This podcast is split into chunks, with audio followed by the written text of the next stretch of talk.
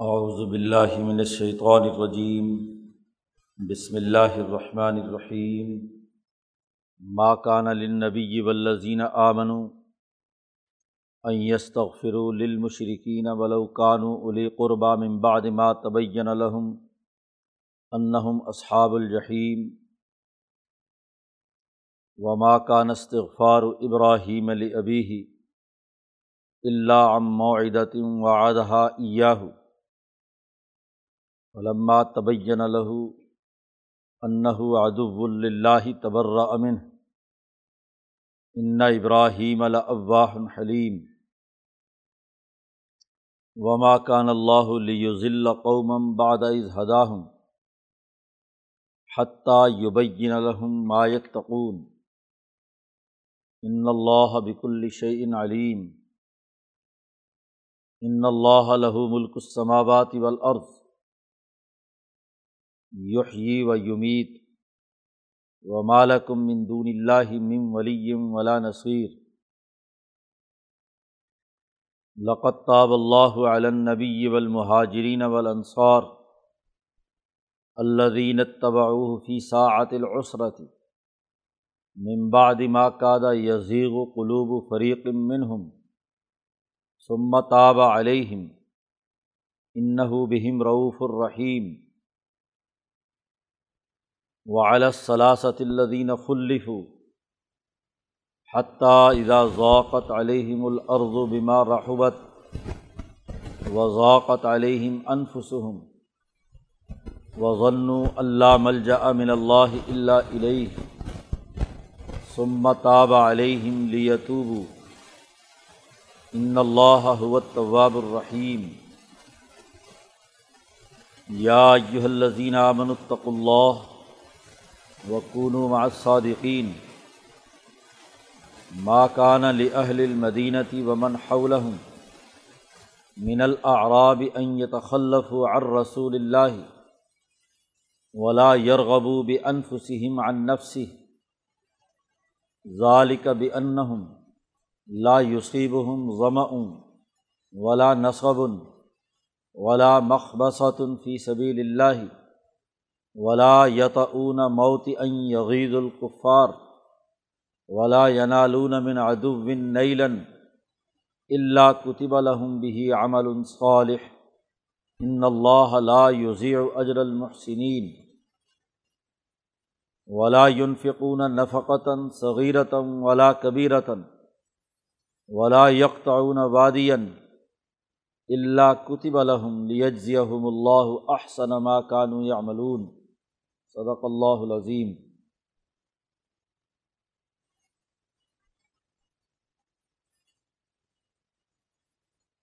صورت توبہ کا یہ رقوع ہے اور گزشتہ رقوع میں یہ بات واضح کی گئی تھی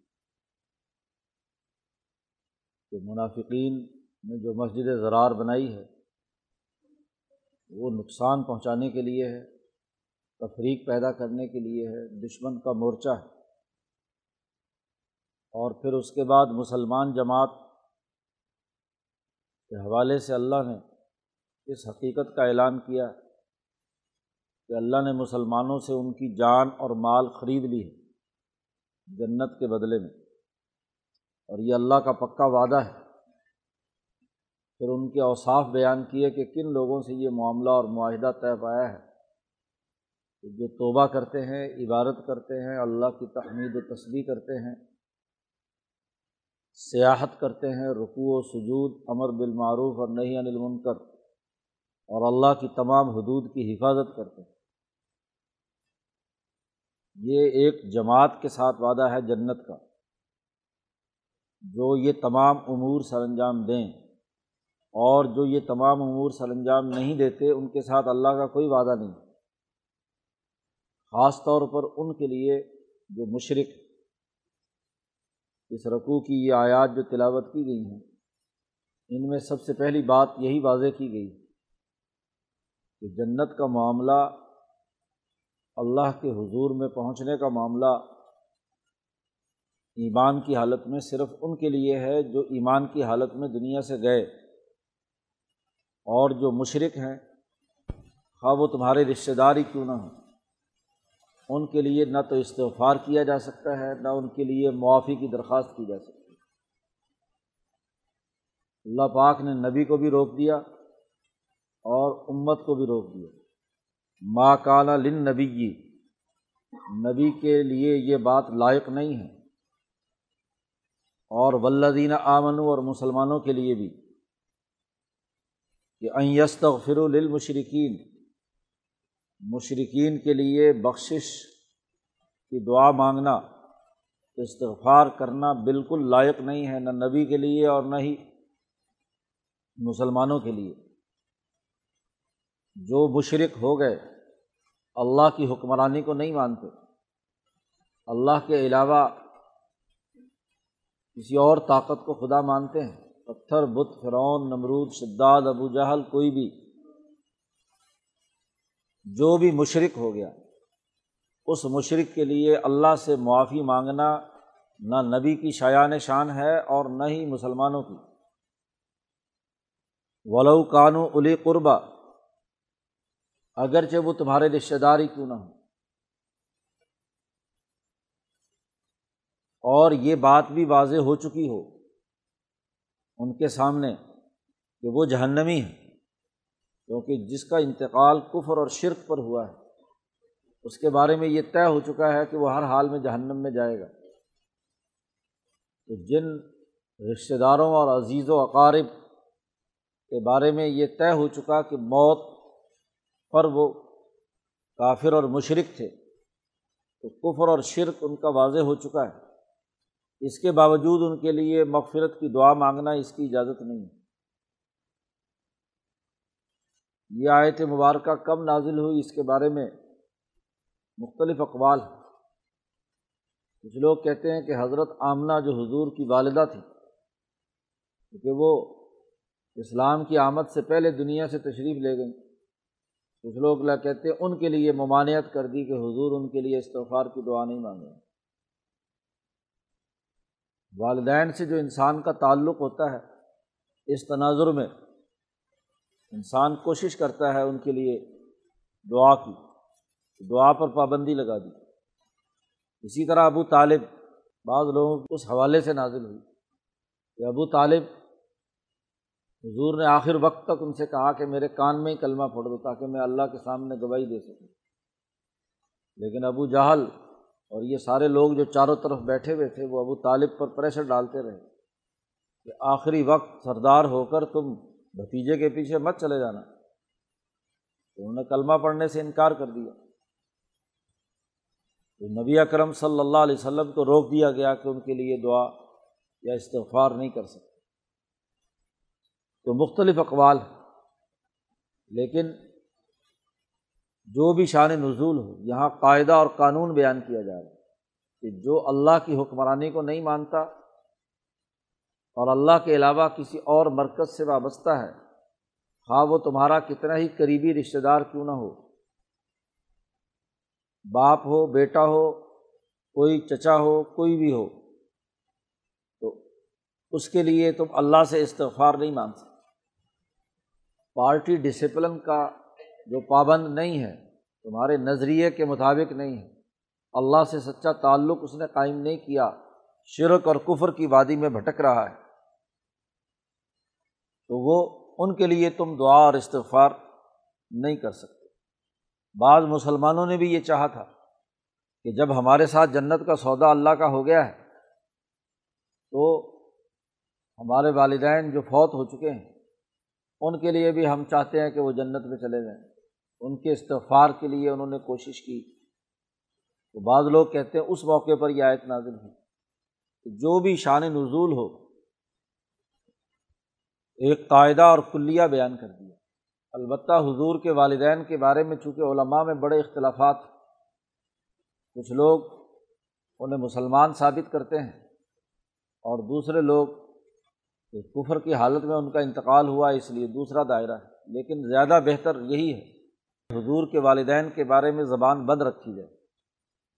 ہم فیصلہ کرنے والے کوئی نہیں ہیں کہ ان کی کیا حالت ہوگی۔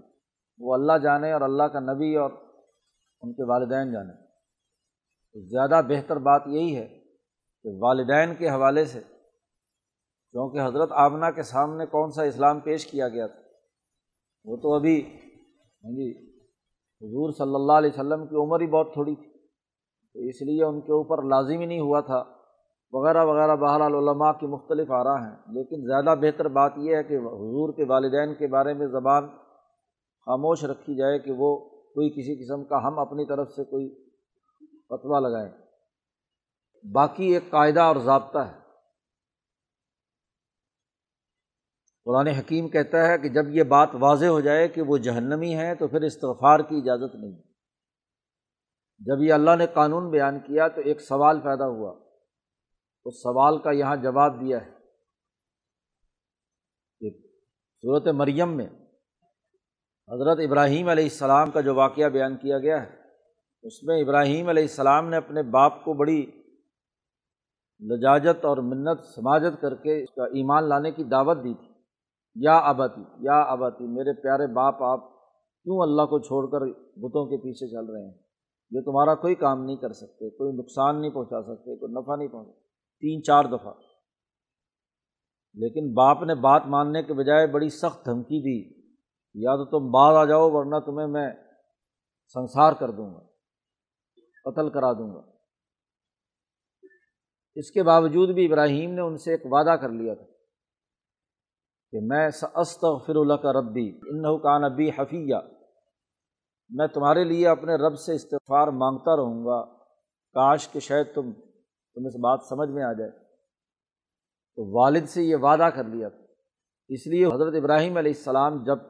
ان کے والد زندہ رہے، انہوں نے ہم کے لیے مسلسل استغفار کی۔ تو اب یہاں سوال یہ پیدا ہوتا ہے کہ یہ ابراہیمی ملت ابراہیم سے چلی ہے، انہوں نے اپنے باپ کے لیے استغفار کیا ہے۔ تو قرآن نے اس کا یہاں جواب دے دیا۔ کہا کہ ابراہیم کا یہ استغفار، اس کی ایک نوعیت ہے، وہ نوعیت واضح کر دی۔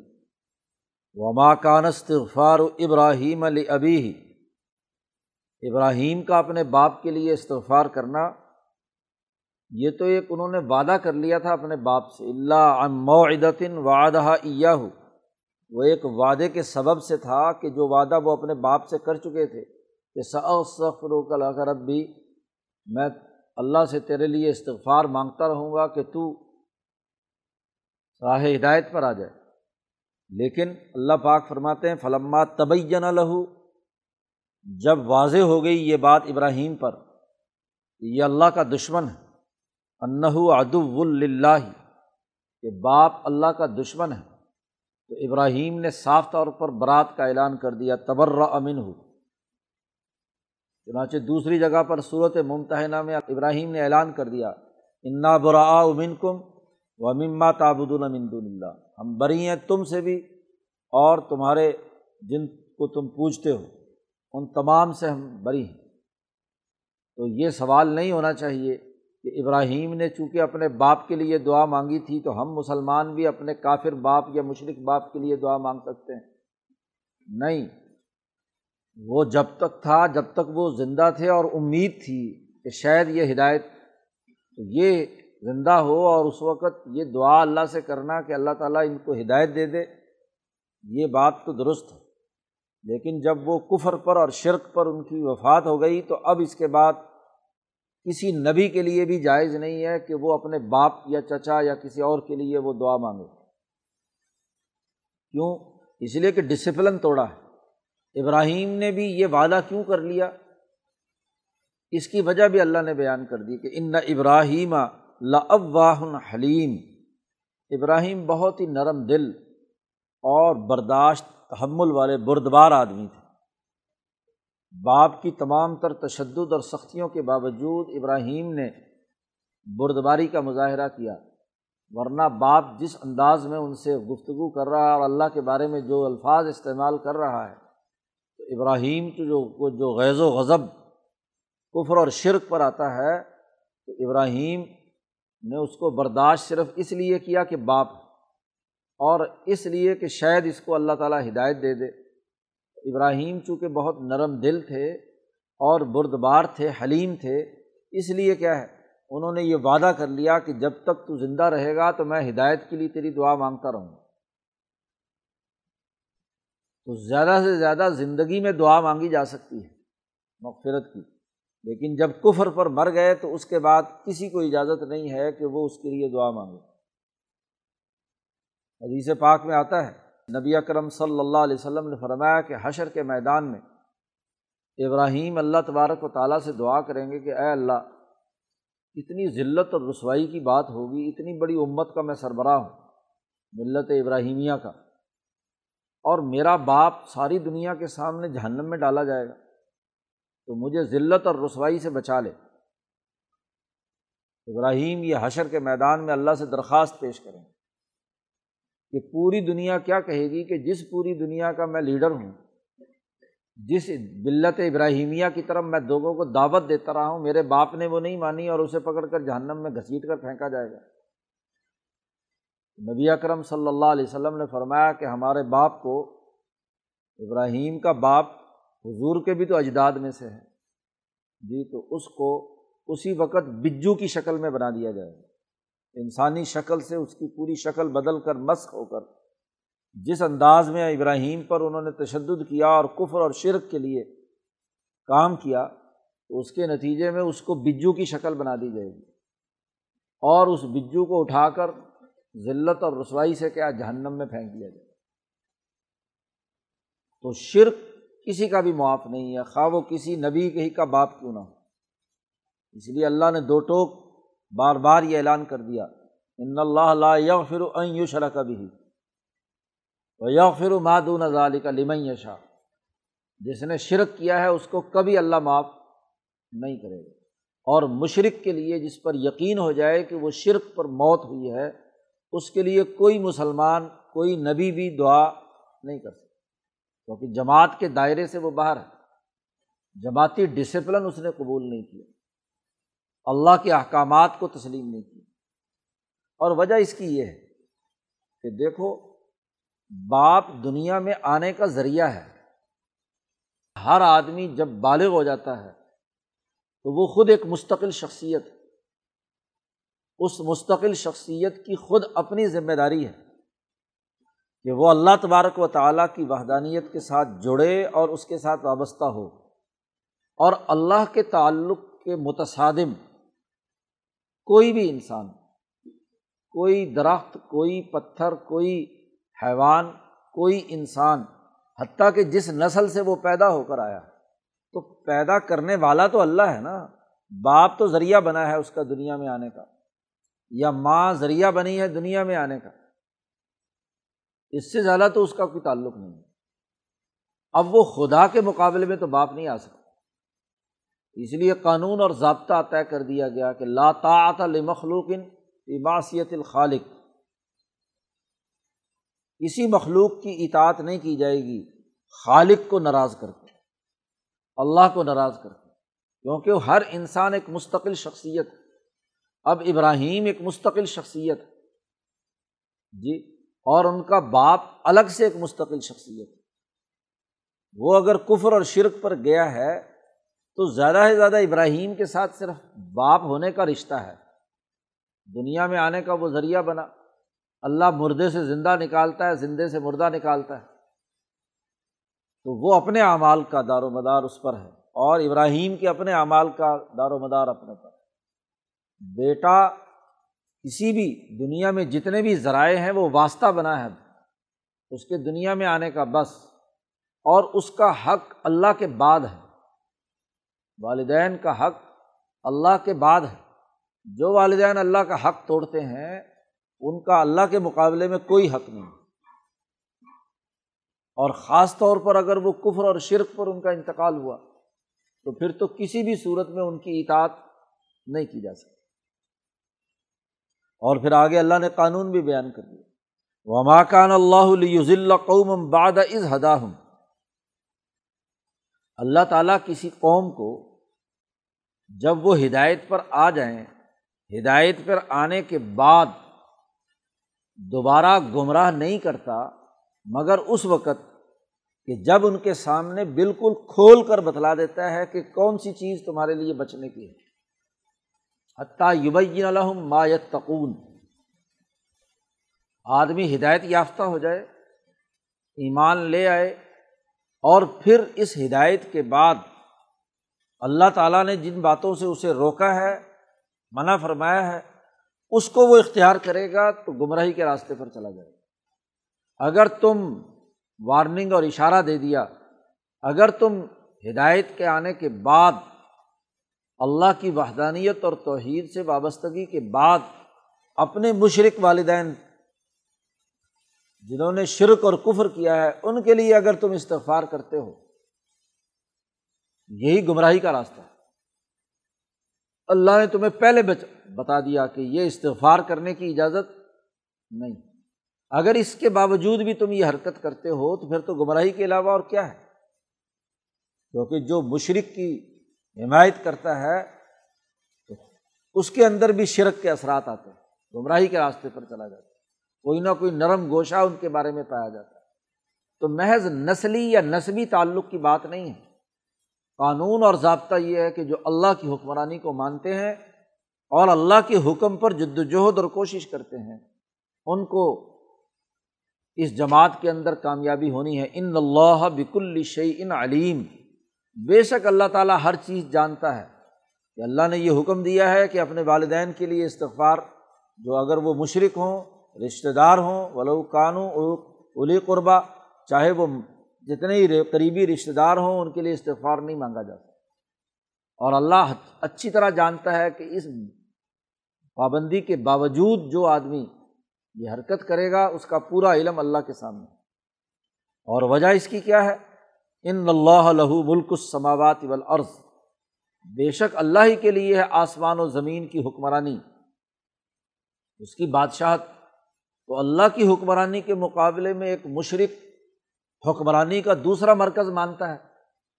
تو کتنا بڑا جرم کر رہا ہے۔ پھر رہی زندگی اور مردہ ہونے کی بات کہ باپ یا اپنے آبا و اجداد ہمارے دنیا میں آنے کا ذریعہ بنے ہیں ہمیں، تو یہ زندگی اور موت بھی تو اللہ کے قبضے میں ہے۔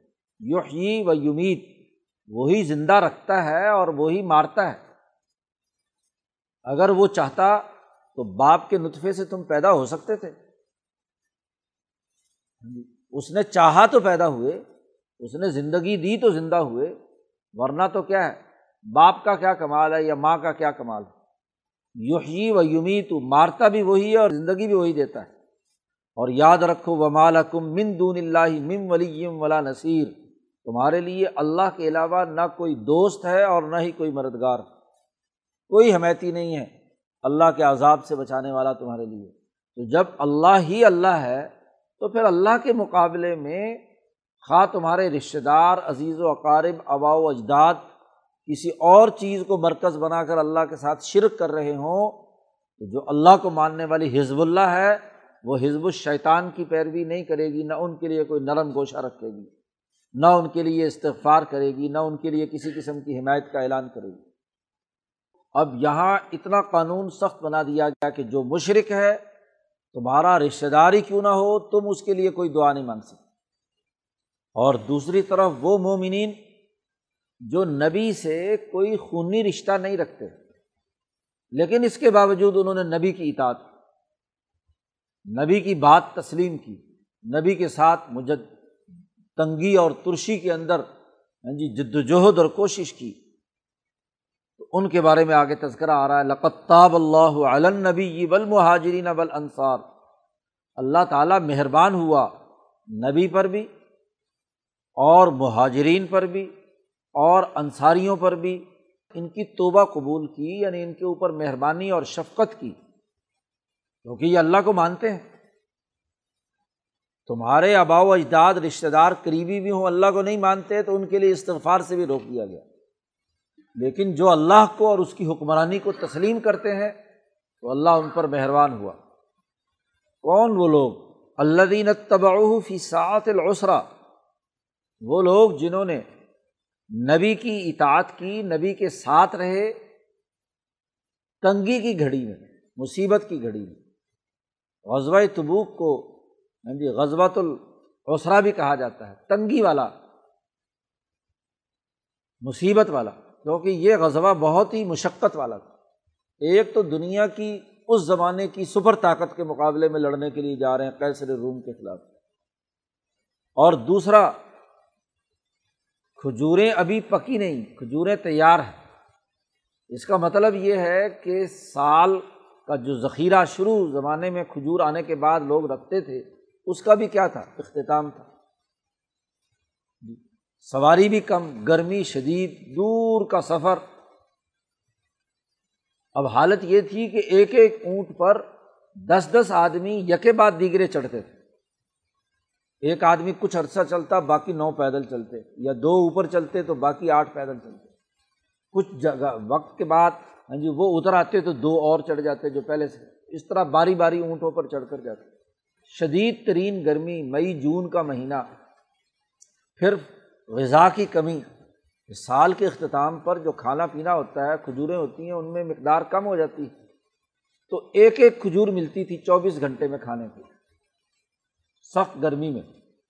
جی۔ پانی کا مسئلہ تھا۔ تیس ہزار کا لشکر تھا۔ حضور صلی اللہ علیہ وسلم کے ساتھ جو مدینہ سے روانہ ہوا۔ اب تیس ہزار کے لشکر کا کسی چشمے پر پڑاؤ بھی ڈالیں۔ تو ان کے لیے پانی کا پورا کرنا بہت بڑا کام ہے۔ پانی کا مسئلہ۔ ہاں جی بہت گھونٹ گھونٹ پانی پینا پڑتا تھا۔ ایک مشق اگر بھری ہوئی بھی ہو تو کتنا ہاں جی وہ چلے گی۔ تو اس کے ساتھ کھجور ایک ایک، بلکہ حالت یہ ہو گئی آخر میں کہ ایک کھجور تین آدمی چوستے ہیں۔ بس صرف چوس کر پانی کی ایک گھونٹ لے لیتے ہیں، بس۔ ہاں جی تھوڑی سی اس میں سے کاٹ لی یا ایک نے ایک دفعہ چوسی، دوسرے نے دوسری دفعہ چوسی، تیسرے نے تیسری دفعہ چوسی۔ پانی کا مسئلہ ہوا تو پانی جو اونٹ ذبح کیے جاتے تھے کھانے کے لیے کہیں، تو ان کی انتڑیوں سے پانی نکال کر خشک کر کے، صاف کر کے وہ پیتے۔ تھے تو اتنی تنگی کی حالت میں یہ سفر ہوا۔ تو اس ساعت العسرا میں جو لوگ نبی کے ساتھ رہے، نبی کی مائیت میں رہے، نبی کے رشتے دار اگر کافر ہیں تو ان کے لیے استغفار نہیں ہو سکتی۔ جیسا کہ پیچھے ابھی گزرا بلو قانو علی قربا اور اگر کیا ہے، کسی صحابی کے رشتے دار کافر ہیں، ان کے لیے آپ دعا نہیں کر سکتے۔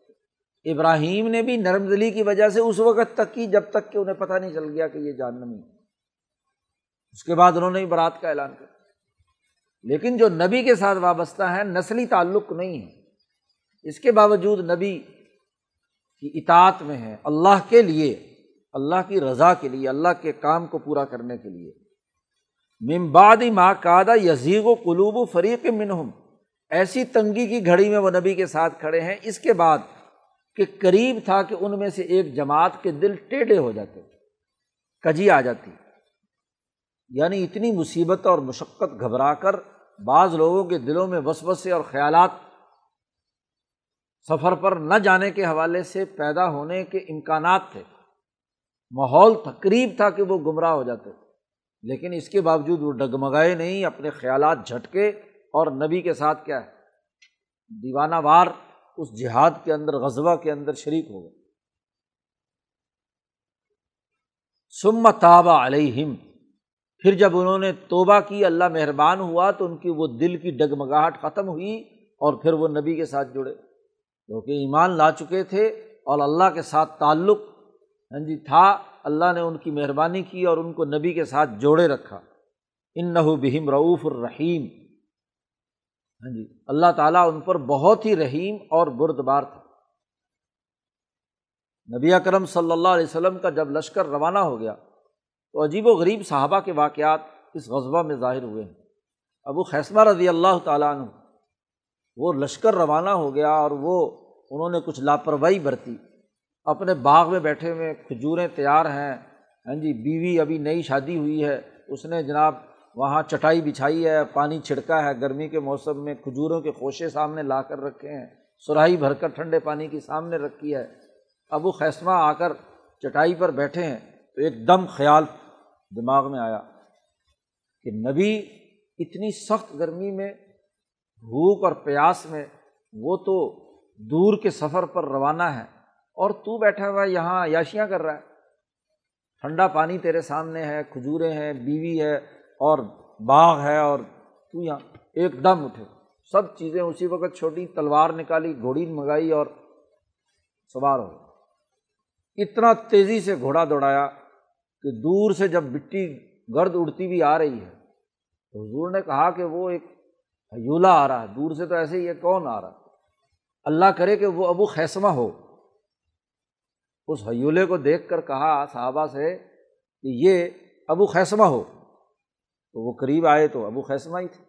گویا کہ نبی کی توجہ نے کھینچ لیا۔ یعنی نبی سے جو تعلق اور صحبت کا اثر ہے۔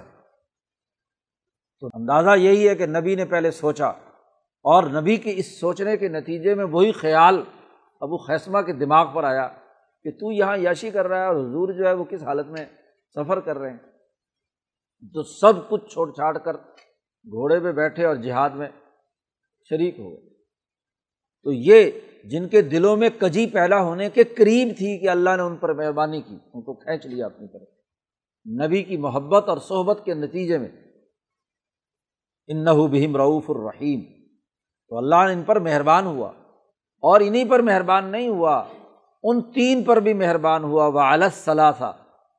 ان تین پر بھی اللہ تعالیٰ مہربان ہوا. لقتاب اللہ علن نبی علن نبی پر عطف ہے. کہ اللہ تبارک و تعالیٰ نبی پر مہربان ہوا اور ان تین پر بھی مہربان ہوا. وہ تین آدمی جو کاب ابن مالک، مرارہ ابن ربی اور ہلال ابن امیہ، ان کا تفصیلی واقعہ خود حضرت کاب ابن مالک نے بیان فرمایا. بخاری میں بڑی تفصیلی روایت خود کاب ابن مالک سے روایت موجود ہے. کاب ابن مالک کہتے ہیں کہ نبی اکرم صلی اللہ علیہ وسلم نے جب کوچ کا حکم دیا تھا غزوہ تبوک کے لیے، تو میں بالکل مالدار بھی تھا، طاقتور بھی تھا، مضبوط بھی تھا۔ تو میں نے سوچا کہ میرے پاس تو ایک ایک نہیں، دو دو، تین تین سواریاں ہیں، اونٹ میرے پاس کھڑے ہوئے ہیں۔ تو میں جس وقت چاہوں گا فوراً کیا ہے، لوگ سب سفر کی تیاریاں کر رہے ہیں، اپنے گھوڑے اور اپنی اونٹ تیار کر رہے ہیں۔ اور میں ہاں جی لاپرواہ ہوں۔ تو میرے کہا، میرے پاس تو سواری ہے تو میں دوڑ کر چلا جاؤں گا۔ اب فصل میں کاٹنے کے چکر میں ہوں کہ فصل کاٹ لوں اور جلدی اپنی سواری پر بیٹھوں اور روانہ ہو جاؤں حضور کے ساتھ۔ تو حضور روانہ ہو گئے۔ تیس ہزار کا لشکر روانہ ہو گیا۔ اب میں ہاں جی اسی سوچ میں ہوں کہ بس آج ابھی فصل کٹی اور اگلے دن تیز رفتار گھوڑے پر سوار ہو کر پہنچ جاؤں گا۔ لیکن آج کل آج کل اسی چکر میں کیا ہے؟ بس ابھی کل جاتا ہوں، آج جاتا ہوں۔ کچھ سستی اور کچھ کاہلی، کچھ سہل انگاری، جس کے نتیجے میں کیا ہے؟ انہوں نے جا نہیں سکے جب وہاں تبوک پہنچے ہیں، تو حضور صلی اللہ علیہ وسلم نے پوچھا، وہ کابب نے مالک کہاں ہے؟ چونکہ یہ بدری صحابی تھے، حضور نے فرمایا کابب نے مالک۔ تو ایک درمیان میں بولا، حضور اس کو مال و دولت اور باغات نے عجب میں مبتلا کر دیا، وہ منافق بن گیا۔ معاذ ابن جبل رضی اللہ تعالیٰ نے اسے ڈانٹا کہ ایسا نہیں، مخلص آدمی ہے، کوئی مسئلہ ہو گیا ہوگا۔ جی اس لیے وہ پیچھے، لیکن حضور خاموش ہوگا لیکن تبوک میں حضور نے پوچھا، اب یہ تعلق اور نسبت تھی جس کے نتیجے میں کیا ہے؟ بلکاب کہتے ہیں کہ اس کے بعد سے میری حالت بے چینی کی۔ اب میں پورے مدینے میں دیکھتا ہوں تو یا تو پکے منافق اور جھوٹے لوگ وہاں پھر رہے ہیں، اور یا سچے مسلمان ہیں تو وہ معذور ہیں، کوئی مریض ہے، کوئی ہاں جی بیمار ہے، تو یا معذور مسلمان ہے اور یا منافق ہیں۔ تو مجھے بڑی وحشت ہو رہی ہے کہ میں ہاں جی مدینے میں پھر رہا ہوں اور یہاں لوگ سارے منافق اور اس طرح کے لوگ پھر رہے ہیں اور حضور غزبہ میں بڑی شرمندگی۔ اب دل میں خیالات پکا رہا ہوں کہ حضور آئیں گے تو کون سا جھوٹ کس طریقے سے بولنا ہے؟ کون کون سے بہانے میں کروں کہ جس کی وجہ سے حضور کے غضب سے اور ناراضگی سے بچ سکوں؟ بڑی باتیں سوچی میں نے، بڑی کہانیاں بنائیں لیکن جیسے جیسے حضور کی واپس آمد ہونے کا پتہ چلتا گیا، ویسے ویسے ہاں جی بے چینی بڑھتی گئی۔ اور میں کسی بات سے مطمئن نہیں ہوا کہ کون سا بہانہ حضور کے سامنے کروں۔ حضور آ کر مسجد نبی میں تشریف فرما ہوئے۔ لوگ آنا شروع ہو گئے۔ ہاں جی منافقین آ رہے ہیں۔ جی مجھے یہ بہانا تھا، مجھے یہ مسئلہ تھا، مجھے یہ مسئلہ تھا، حضور، ٹھیک ہے۔ جیسے کہ پیچھے گزرا، آپ ان سے اعراض کیجیے۔ ہاں جی۔ اب کہتے ہیں کہ جو ایسے بودے قسم کے بہانے بنا رہے تھے کہ انہیں بہانے بھی نہیں بنانے آتے تھے۔ تو میں دل میں سوچتا تھا کہ میں اگر بہانہ بناؤں تو ایسی منطقی دلیل لاؤں گا کہ کام میرا ہو جائے گا، حضور کی ناراضگی سے بچ جاؤں۔ لیکن جیسے حضور پر نظر پڑی اور حضور نے میری طرف غضب، آمیز، مسکراہٹ سے دیکھا، زہریلی مسکراہٹ جیسے کہتے ہیں۔ تو ایسے جب حضور نے مجھے میری طرف دیکھا، تو وہ سارے بہانے شانے جتنے میری تھی، وہ سب ختم ہو گئے۔ میں نے سلام کیا، حضور نے پوچھا غصے میں کہ کیوں نہیں آئے تم؟ باقی سب سے حضور نے نرمی سے بات کی، منافقین سے، کیونکہ وہ تو تھے ہی دوسرے۔ تو مجھ سے سختی سے پوچھا، کیوں نہیں آئے تم؟ میں نے کہا، یا رسول اللہ، یہ جتنے لوگوں نے آپ کے سامنے بہانے کیے ہیں نا، میں بڑا چرب زبان آدمی ہوں۔ اگر میں دلائل دینا چاہوں تو بہت اعلیٰ دلائل دے کر آپ کو یہاں قائل کر سکتا ہوں۔ لیکن اگر میں نے وقتی طور پر آپ کو قائل کر بھی لیا تو اللہ میاں فوراً بتلا دے گا کہ میں نے جھوٹ بولا تو میں کہتا ہوں کہ میرا کوئی بہانہ نہیں ہے۔ میری گناہ ہے، میری غلطی ہے، میری تقصیر ہے۔ میرے پاس کبھی زندگی میں اتنی دولت نہیں آئی جتنی اس وقت تھی۔ اتنی سواریاں نہیں آئیں جتنی اس وقت تھی۔ خوشحال تھا، کوئی مجھے مسئلہ نہیں تھا۔ بس میں نے جرم کیا ہے۔ میں اپنے سرنڈر کرتا ہوں اور آپ کے سپورٹ کرتا ہوں، آپ جو فیصلہ کر دیں یہی بات ہلال ابن امیہ نے آ کر کہی، یہی بات مرارہ ابن ربی نے کہی۔ حضور نے فرمایا، چلے جاؤ، تمہارا فیصلہ اللہ میاں کرے واحد نازل ہو چکی تھی آخر مرجون علیہ امر اللہ اما یوزب اللہ تعالیٰ عذاب دے یا تمہاری توبہ قبول کرے، یہاں سے نکل جاؤ۔ کعب ابن مالک کہتے ہیں کہ وہ جو دو آدمی تھے، وہ تو بہت ضعیف العمر تھے، کمزور بھی تھے، تو وہ تو گھر میں پڑے رہتے تھے، ہر وقت روتے رہتے تھے۔ اللہ سے اپنی توبہ اور معافی جو ہے وہ مانگتے رہتے تھے، باہر نہیں نکلتے تھے۔ میں ذرا ہاں جی سخت جوان آدمی ذرا مضبوط آدمی تھا تو میں گلیوں میں نکلتا، لوگوں کو سلام کرتا، کوئی میرے سلام کا جواب نہ دیتا، میرے گہرے دوست جو ہیں ان کو میں پکارتا، وہ نہ کوئی کسی قسم کا میرے کلام نہ کرتا۔ حضور کی مجلس میں آتا، حضور کو کہتا، السلام علیکم، حضور ادھر منہ کر لیتا۔ ادھر سے آتا تو ادھر منہ کر لیتا۔ پھر میں زور سے السلام علیکم کہتا اور حضور کے ہونٹوں کو دیکھتا کہ کہیں شاید ہونٹ ہلتے ہوں میرے سلام کے جواب میں۔ تو حضور کے ہونٹ بالکل نہیں ہلتے۔ تھے بڑی عجیب کشمکش پورے مدینے میں زندگی تنگ ہو گئی جس کو اللہ نے بھی یہاں بیان کیا۔ زمین باوجود وسعت کے تنگ ہو گئی۔ کچھ دنوں کے بعد نبی اکرم نے پیغام بھیجا کہ اپنی بیویوں سے علیحدہ ہو جائے، بیویوں کو اپنے، ان کے گھر بھیج دے۔ تو اب بیویوں سے بلا کر دیا کہ ان کو نہ کھانا پکا کر دینا، نہ کچھ نہ۔ اور پھر اکاب کہتے ایک اور امتحان ہوا۔ کہ کچھ ہی عرصے کے بعد وہ غزبۂ تبوک لڑنے کے لیے جس عیسائی حکمران سے، غسان کے حکمران سے لڑنے کے لیے گئے تھے، اس کا ایک خط لیے پھر رہا ہے۔ جی۔ اب میں بازار میں جا رہا ہوں تو وہ لوگوں سے پوچھتا پھر رہا ہے کاب ابن مالک کون ہے؟ تو چونکہ کوئی بات تو کرتا نہیں تھا، لوگوں نے اشارے سے صرف انگلی سے کہا کہ وہ جا رہا انہوں نے آ کے مجھے خط دے دیا۔ میں نے خط پڑھا تو اس میں اس نے لکھا کہ مجھے پتہ چلا ہے کہ تمہارے حکمران نے تمہارا بائیکاٹ کیا ہوا ہے، تمہاری جماعت نے۔ میں تمہیں پیشکش کرتا ہوں کہ تم میرے علاقے میں آؤ۔ میں تمہیں اپنا وزیر مشیر بھی بناؤں گا، بڑا اعزاز و اکرام بھی کروں گا، اور جو چاہو گے وہ تمہیں۔ تو خط جیسے میں نے پڑھا، تو میں نے کہا یہ تو ایک نئی اور آزمائش آ گئی۔ ایک نیا شیطانی لالچ۔ کہ جی یہاں سے چھوڑ کر میں کیا ہے؟ دشمنوں کے ساتھ مل جاؤں۔ اس زمانے میں بازاروں کے اندر ہاں جی تنور ہوتے تھے، روٹی تنوروں پر پکتی تھی۔ تو ایک تنور بھڑک رہا تھا۔ ابھی آگ سلگائی گئی تھی روٹی بنانے کے لیے۔ تو وہ جو اس کا قاصد تھا، وہ ساتھ ساتھ تھا بھی خط کا جواب۔ تو میں نے اس کو بلایا اور کہا کہ یہ اس کا آگ میں ڈال کر، تنور میں ڈال کر کہا کہ یہ اس خط کا جواب ہے۔ جاؤ۔ جی۔ تاکہ اس امتحان میں بھی میں، اب حالت یہ ہے کہ کوئی مجھ سے بات نہیں کر رہا۔ پوری بیوی، بچے، ماں، چالیس، پچاس دن ہو گئے۔ حضرت سودا بنت ضماں رضی اللہ تعالیٰ عنہ کے پاس تھے حضور صلی اللہ علیہ وسلم۔ جس رات کو یہ آیت نازل ہوئی۔ جی سودا ہے یا ام سلمہ ہے۔ بہرحال، ان کی خواہش تھی کہ حضور صلی اللہ علیہ وسلم یہ کعب سے انہیں بھی ایک تعلق تھا کہ میں کعب کو سب سے پہلے ہاں جی میرے گھر میں یہ پیغام آئے، کعب، اور سارے مسلمان دعا کر رہے ہیں۔ کہ کعب کی توبہ اور ان لوگوں کی توبہ قبول ہو جائے، ہر ایک اس میں۔ حضور صلی اللہ علیہ وسلم نے ہاں جی رات کو تہجد کے وقت یہ آیت نازل ہوئی، ان کی توبہ کی کہ ان تین آدمیوں کو بھی اللہ نے کیا ہے، مہربانی کر دی، تاب اللہ علصلاست الدین خلیف ان تین آدمیوں کی جو پیچھے رہ گئے تھے، پیچھے کر دیے گئے تھے، خود پیچھے رہ گئے۔ اللہ نے پیچھے رکھا، جو بھی کہ خلیف مجھول کا ہے تو وہ ان تین کی بھی توبہ قبول ہوگی۔ جیسے ہی یہ پیغام جی حضرت حضور صلی اللہ علیہ وسلم نے اپنی زوجۂ محترمہ کو بتلایا، تو انہوں نے فوراً ایک آدمی کو ہاں جی باہر پیغام دیا کہ کعب کی توبہ قبول ہو گئی۔ باہر آ کر فجر کی نماز میں حضور نے یہ آیت پڑھی اور بہت خوشی سے صحابہ کو سنائی کہ کعب کی توبہ قبول ہو گئی۔ اب ہر آدمی دوڑ رہا ہے۔ ایک آدمی یہ پیغام لے کر وہاں سے دوڑا، دوسرے نے کہا، میں اس سے پہلے پیغام دوں، وہ پہاڑ پر چڑھ کر وہاں اعلان کر دیا ہے کہ آپ تیری توبہ قبول ہوگی۔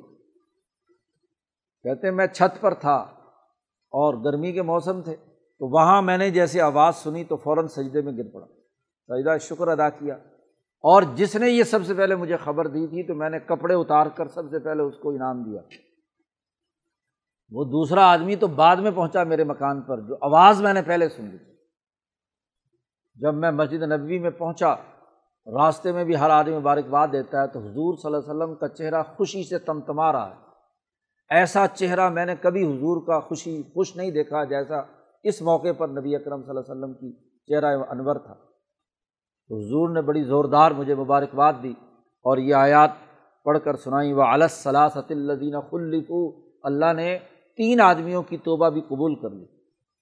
کب؟ حتیٰ ایزا ذاکت علیہم العرض و بیمار رحبت۔ یہاں تک کہ ان پر زمین تنگ ہو گئی تھی اپنی تمام تر وسعت کے باوجود۔ بڑی زمین وسیع تھی، لیکن ان لوگوں پر، تینوں آدمیوں پر زمین تنگ ہو گئی۔ زمین بھی تنگ ہو گئی اور وضاقت علیہم انفسم اور ان کی جانیں بھی اپنے اوپر تنگ پڑ گئیں۔ میں کہتا تھا کہ اس سے اچھا تو موت ہے۔ ایسی حالت کاب کہتے ہیں، ایسی حالت تھی کہ میں چاہتا تھا کہ مر جاؤں۔ مرنا اس سے زیادہ بہتر ہے اس زندگی سے۔ چاروں طرف سے یوں لگتا تھا کہ لوگ مجھے کھانے کو دوڑ رہے ہیں۔ قید تنہائی سب سے بڑا عذاب ہوتا ہے۔ اور ایک تنہائی تو وہ ہوتی ہے جو کمرے میں بند کر دو۔ تو کچھ لوگ تو وہ بھی برداشت نہیں کر سکتے۔ ایسی تنہائی کہ ہو مجمے میں اور مجمع اس سے کوئی کوئی بات نہ کر رہا ہو۔ تو اس سے بڑی تنہائی کی اور ذلت کی اور عذاب کی اور نفسیاتی اذیت کی اور کیا تکلیف ہوگی؟ ان کی جانیں، ان کی روحیں، ان کے نفس تنگ ہو گئے تھے۔ اتنی نفسیاتی تنگی ان پر پیدا ہو چکی۔ تھی اور وزن اور وہ گمان کر چکے تھے کہ اللہ کے علاوہ اور کوئی ان کا ملجا اور ماوا نہیں۔ انہیں یہ یقین ہو چکا تھا کہ اللہ کے علاوہ اور کوئی ہمیں بچانے والا نہیں ہے۔ پوری کائنات کیوں لگتی تھی جیسے کھانے کو دوڑ رہی۔ تو جو دل میں تھوڑی سی انہوں نے چالیس دن غزوہ تبوک کے موقع پر ہاں جی تن آسانی کی تھی، جہاد سے بعض آئے تھے، تو اللہ نے اس کی اتنی کڑی سزا دی کہ چاروں طرف کی ساری خواہشات نکل کر خالصتاً اللہ کے لیے جب ہو گئے پچاس دنوں میں چلہ پورا ہو گیا، تو اس کے بعد نبی اکرم صلی اللہ علیہ وسلم پر توبہ کی آیات نازل ہو کر ان کو معاف کر دیا سو متابہ علیہم لیتوبو پھر اللہ ان پر مہربان ہوا اور تاکہ وہ اللہ کی طرف لوٹ آئیں۔ اللہ کے حکم کو نہ مان کر غزبۂ تبوک میں نہ نکل کر، جہاد میں نہ نکل کر وہ جس جرم کا ارتکاب کر کے دور جا چکے تھے، اللہ نے دوبارہ ان کو واپس اپنی طرف کھینچ لیا۔ ان اللہ حوت طباب الرحیم۔ بے شک اللہ پاک توبہ قبول کرنے والا اور رحم کرنے والا ہے۔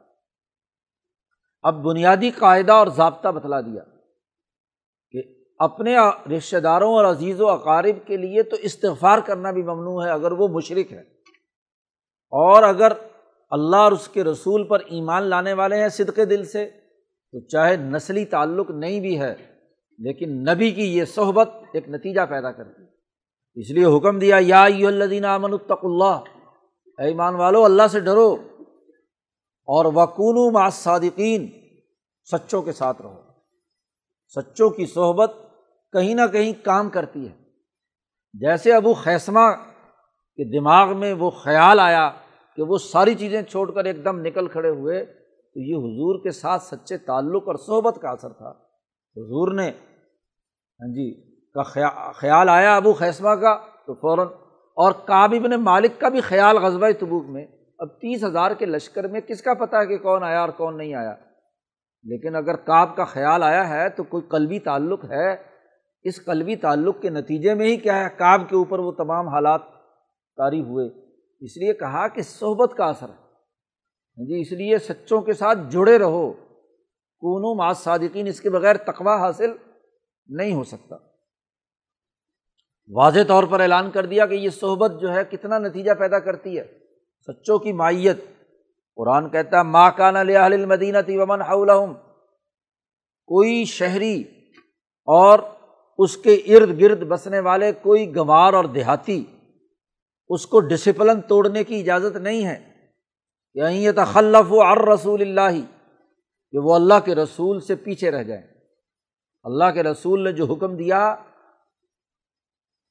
اس کی پاسداری کرنا ضروری ہے۔ ڈسپلن کا ہونا اور اطاعت کا کرنا لازمی اور ضروری ہے۔ ولا یرغبو بھی انفوسی من نفس ہی اور یہ بھی کسی شہری اور دیہاتی مسلمان کے لیے نہیں ہے کہ وہ اپنی جان کو نبی کی جان سے زیادہ ترجیح دے۔ جب تک نبی اور رسول اللہ کی جان کو زیادہ معزز اور زیادہ بہتر نہیں مانے گا تو معیت اور صحبت ثابت نہیں ہوگی۔ صحبت اس کے بغیر ممکن نہیں۔ وہی جو ابو خیسمہ نے خیال کیا کہ حضور تو یہ تکلیف برداشت کر رہے ہیں اور تو بیٹھا یہاں یاشیاں کر رہا ہے۔ تو ولا یرغبو بھی انفسیم ان نفسی ہی دو باتیں کہی ہیں۔ کسی کے لیے جائز نہیں ہے کہ رسول اللہ کا حکم آ جائے تو اس کی خلاف ورزی کرے۔ شہری ہو یا دیہاتی ہو۔ اور دوسری بات یہ کہ نبی کی جان نبی کی ذات سے بڑھ کر اپنی ذات کے بارے میں کوئی چیز چاہے۔ محبت اور عشق تو نبی سے یہ ہے کہ نبی کی عظمت اور محبت اور تعلق اپنی جان سے زیادہ مضبوط ہو اس کے دماغ میں۔ اس کی رغبت اور اس کی محبت زیادہ ہو۔ اس لیے حضور نے فرما دیا، لا من احد حکم حتیٰ اکون احبا الہی مم والدی و ولدی وناسی اجمعین۔ تم میں سے کوئی آدمی پکا اور کامل مسلمان نہیں ہو سکتا جب تک کہ میری محبت اس کی اپنی ذات سے، اس کے والدین سے، اس کی اولاد سے زیادہ نہ ہو۔ جب تک حضور کی محبت اپنی ذات سے بھی زیادہ نہ ہو، تمام انسانوں سے زیادہ نہ ہو، اس وقت تک کامل مسلمان نہیں ہو سکتا۔ اور جو حضور کے ساتھ ہوں گے، ان کے لیے یہ اعلیٰ درجے کیوں ہیں؟ ظال کا بے ان لا یوسیب ہم ضم ولا نصب ولا مخمست فی سبیل اللہ ولا یتا موتی یغیز القفار ایک لسٹ بیان کی اللہ نے۔ اس کی وجہ یہ ہے کہ جب بھی نبی کی معیت میں رہتے ہوئے پیاس پہنچے، جیسے غزوہ تبوک میں، نبی کی صحبت میں رہ کر کھانا نہ ملے، بھوکا رہے، پیاسا رہے، تکلیف اٹھائے پیاسا زما ان نصب ان تکلیف مخمس فی سبیل اللہ بھوک اور اللہ کے راستے میں۔ یہ بھوک، پیاس اور مشقت، یہ انسان دنیا کے لیے بھی کرتا ہے۔ کرنی پڑتی ہے نا، بہت سارے کاموں میں، کسی کو دنیا کا کوئی مرتبہ پانا ہو ہاں جی تو وہ کرتے ہیں، بھوک، پیاس برداشت کرتے ہیں۔ لیکن یہ تینوں کام اگر فی سبیل اللہ ہو اللہ کے دین کے غلبے اور لیو زیرہ ہو الگ دینی کلی کے حوالے سے ہوں۔ اسی طریقے سے ولا یتا اون موتیاں یغیز القفار اور وہ ہر ایسا قدم جو کافروں اور ظالموں کو غضب ناک کرے،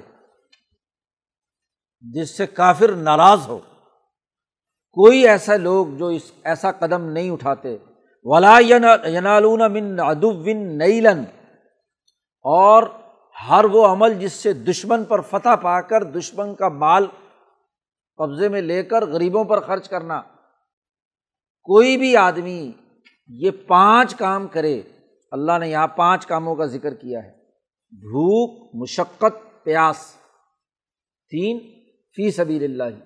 اور دشمن کو ناراض کرنا، غضبناک کرنا۔ یغیز القفار بڑک اٹھے اور دشمن کو شکست دے کر اس کا مال چھیننا، نیل حاصل کرنا، کامیابی حاصل کرنا۔ مسلمان جماعت کی کامیابی اور ظالموں کی شکست دو یہ کام۔ یہ اگر اللہ کی رضا کے لیے ہیں، تو کتب الحم بھی عمل صالح۔ تو اللہ تعالیٰ ان کے لیے ان کو عمل صالح کے طور پر لکھتا ہے۔ دشمن کو ناراض کرنا اور غضب ناک کرنا، ہر دشمن ہر فوج اپنے دشمن کو ناراض ہی کرتی ہے۔ چاہے وہ سچ حق پر ہو یا جھوٹ پر ہو، ہر جنگ اور لڑائی میں کوئی آدمی، کوئی بھی جنگ لڑنے والا دشمن پر فتح حاصل کرنا چاہتا ہے۔ لیکن اگر یہ پانچوں کام فی سبیل اللہ ہوں، تو یہی پانچوں کام عمل سالے کے طور پر لکھے جاتے ہیں۔ اس لیے آگے جملہ کہا، کتب الحم بھی عمل صالح۔ ان کے لیے یہ پانچوں کام عمل سالے کے طور پر لکھے جائیں گے۔ وہ دین کے غلبے کے راستے میں پیاس برداشت کریں، مصیبت اور مشقت برداشت کریں، سفر کی صعوبت برداشت کریں، بھوک پیاس برداشت کریں، دشمن کو للکار کر، دشمن کو غضبناک کریں، اس کے مقابلے میں قدم بڑھائیں اور اپنے غلبے کے لیے کامیابی حاصل کریں۔ یہ پانچ کام اللہ کی رضا کے لیے انہوں نے کیے۔ تو اللہ تعالیٰ اسے عمل صالح قرار دیتا ہے۔ ان اللہ لا یوزی اجر المحسنین۔ اللہ تعالیٰ محسنین کا اجر ضائع نہیں کرتا۔ اور اگلی بات بیان فرمائی، ولا یونفقون نفقتاً صغیرتاً ولا کبیرتاً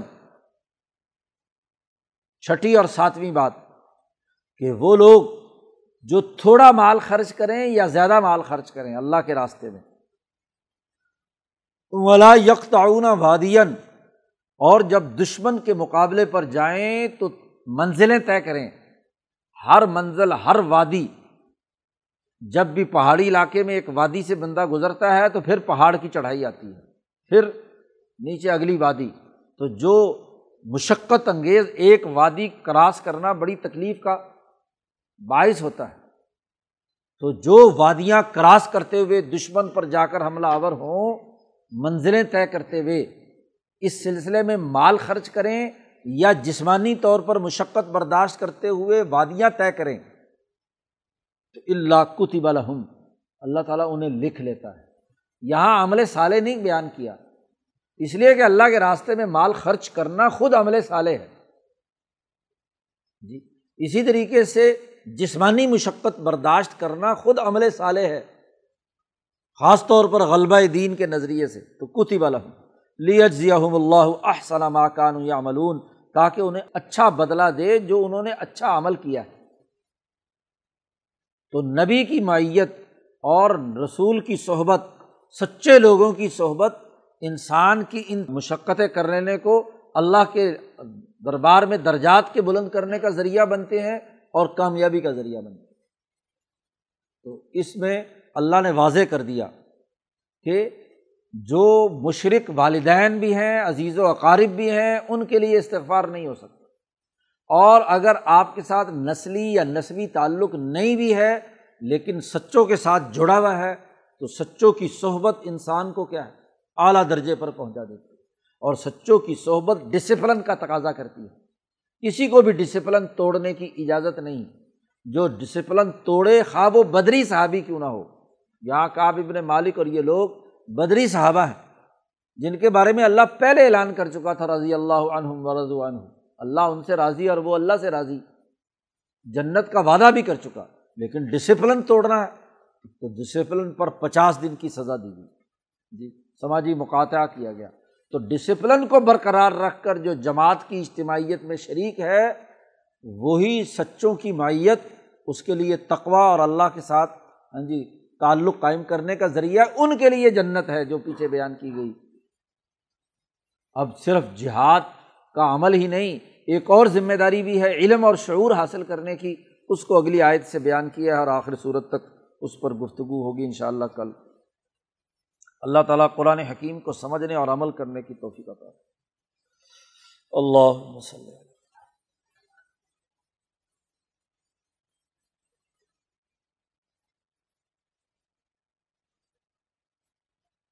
اجمعین